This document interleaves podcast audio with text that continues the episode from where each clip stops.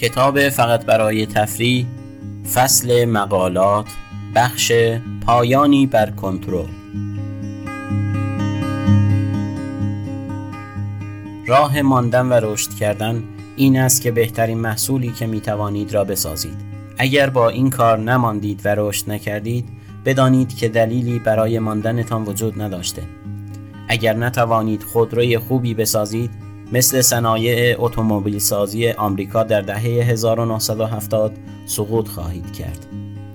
موفقیت نتیجه کیفیت است و اینکه به آدمها چیزی را بدهید که می‌خواهند.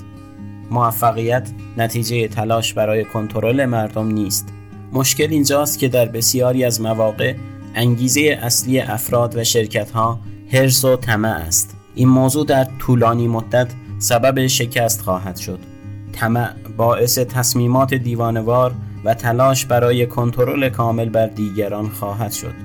اینها بد هستند و اتفاقا همان چیزهایی هستند که در طولانی مدت سبب فاجعه یا فاجعه های کوچک خواهند شد.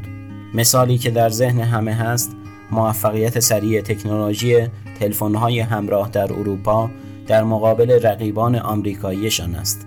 شرکت های آمریکایی هر یک به تنهایی تلاش می کردند تا با کنترل بازار محصولات خاص خود را به فروش برسانند در حالی که اروپایی ها روی یک استاندارد GSM توافق کردند و رقابت را تبدیل کردند به اینکه چه کسی می تواند محصول استاندارد بهتری بسازد و خدمات بهتری ارائه دهد.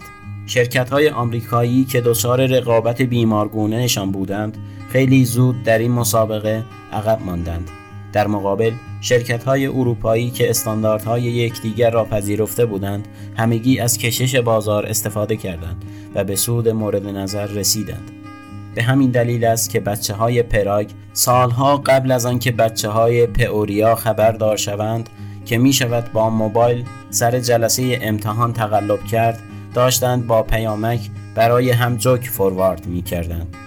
اگر سعی کنید با کنترل کردن منابع پول در بیاورید باید بدانید که به زودی از بازار عقب خواهید ماند.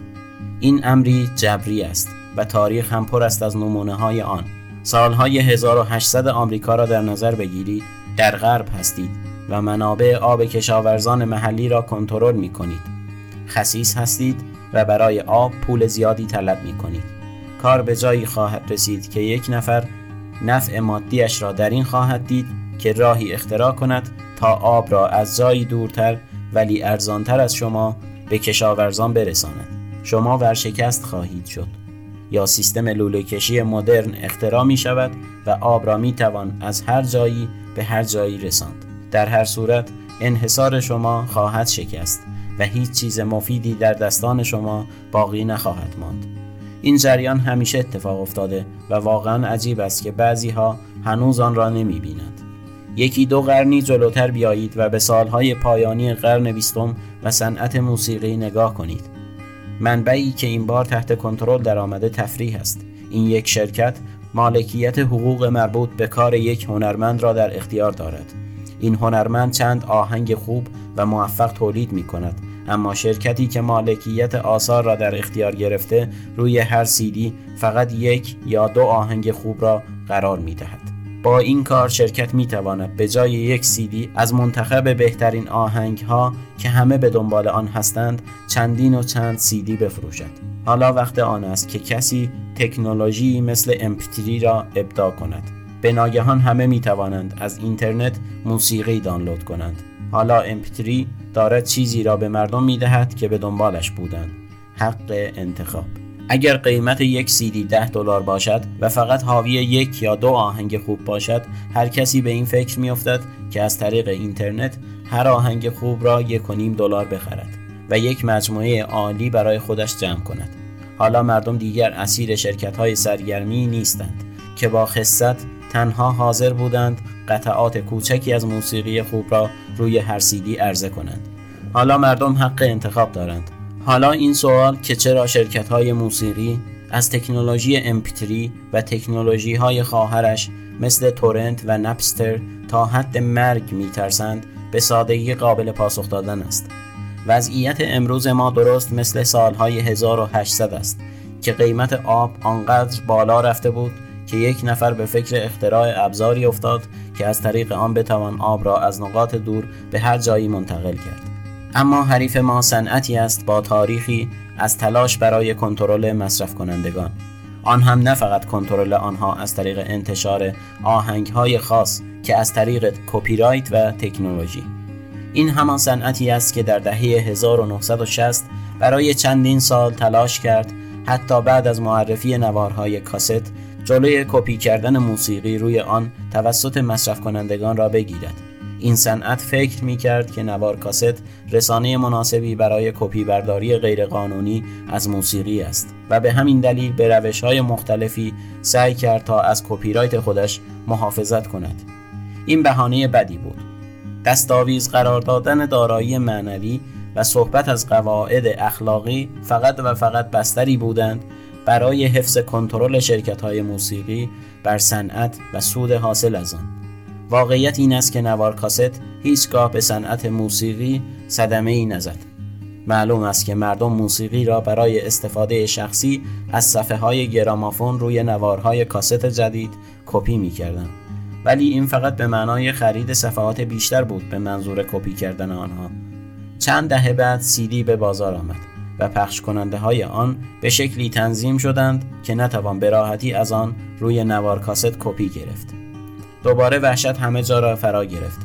بعد کاست های دیجیتال آمدند که از نمونه گیری متفاوتی استفاده می کردند.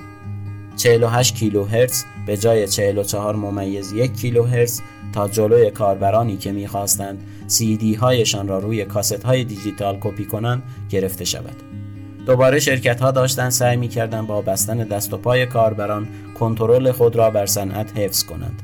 صنعت موسیقی از طریق تلاش برای کنترل هر تکنولوژی موفق جدید تنها به افراد انگیزه داده است که شیوه جدیدی برای گذر از این محدودیت ها بیابند.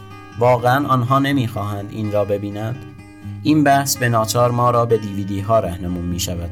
این بار صنعت سرگرمی ابزاری اختراع کرده بود که صدا و تصویر بسیار بهتری از VHC داشت و از آن کوچکتر و قابل استفاده تر هم بود.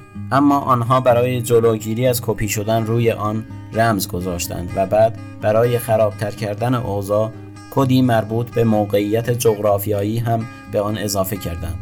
اگر در فرودگاه سان فرانسیسکو یک دیویدی بخرید احتمالا در اروپا پخش نخواهد شد.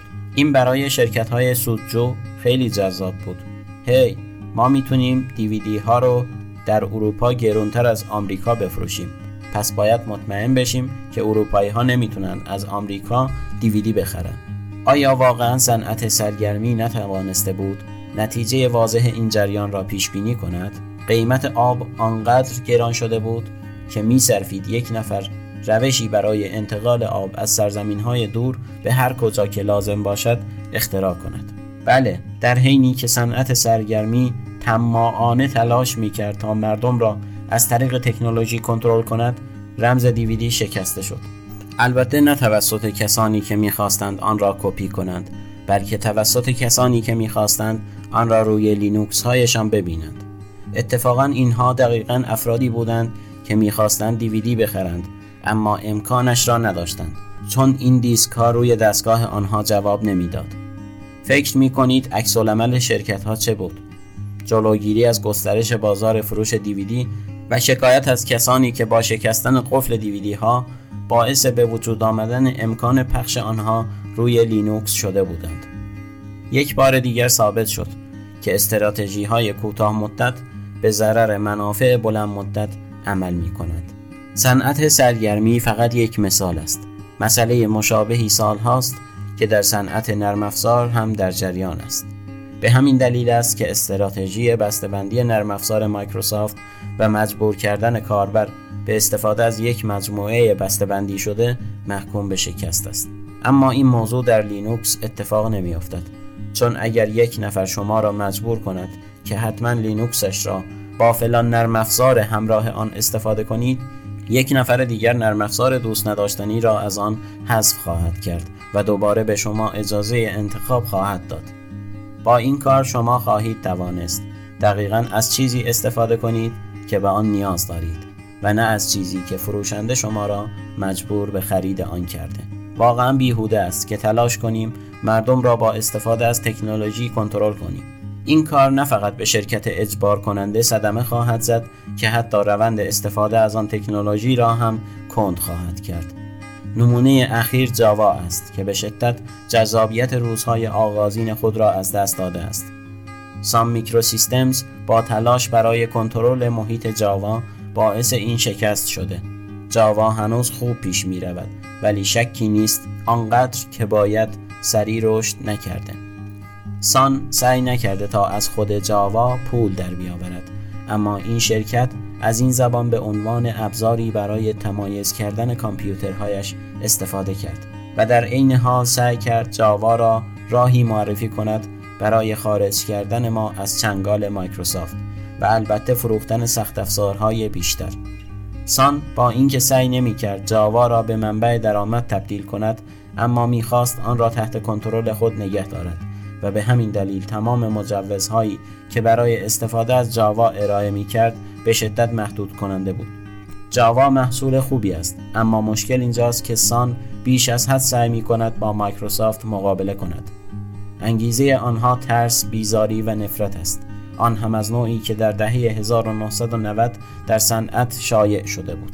به دلیل همین ترس از مایکروسافت و همین نفرت نسبت به آن آنها انتخاب های صحیحی برای مجوزها نکردند. استفاده از این محصول برای همه حتی برای همکاران سان هم مشکل بود. به همین دلیل است که شرکت هایی مثل هیولت پاکارد و آی بی ام در نهایت دست به کار توسعه جاواهای خود شدند. آنها هم فقط به دنبال این بودند که با سان مقابله کنند. سان دوبار تلاش کرد تا از طریق دو سازمان استانداردسازی مختلف جاوا را استاندارد کند. ولی هر دوبار به دلیل مسائلی که به از دست دادن کنترلش مربوط می‌شد پا پس کشید. سان از یک طرف می‌خواست این زبان را استاندارد کند ولی در عین حال نمی‌خواست کنترلش را بر آن از دست بدهد. حرف سازمان های استانداردساز هم این بود که اگر می‌خواهی استانداردش کنیم نمی‌توانی همه چیزت را خودت دیکته کنی. و همین شد که سان جریان را متوقف کرد. این مثالی از شرکتی است که سعی می کند تکنولوژی را به شکلی کنترل کند که از نظر مصرف کننده بیمعنا است. چنین شرکتی همیشه شکست خواهد خورد. این جریان باعث می شود تکنولوژی هم شکست بخورد یا پذیرش آن زمان بیشتری ببرد. این را در مقابل استراتژی اگر چیزی را دوست داری آزادش کنه شرکت هایی مثل Palm Computing قرار دهید.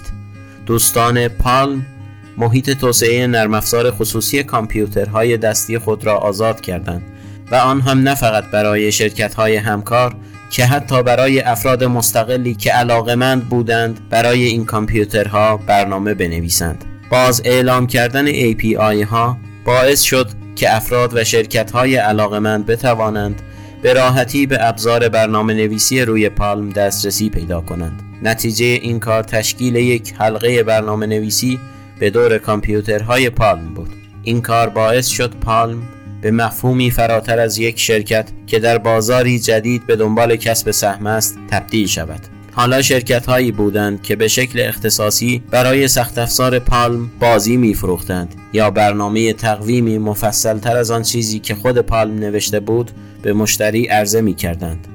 مشتریان حالا حق داشتند در مورد چیزی که دوست دارند استفاده کنند تصمیم بگیرند و همه راضی بودند.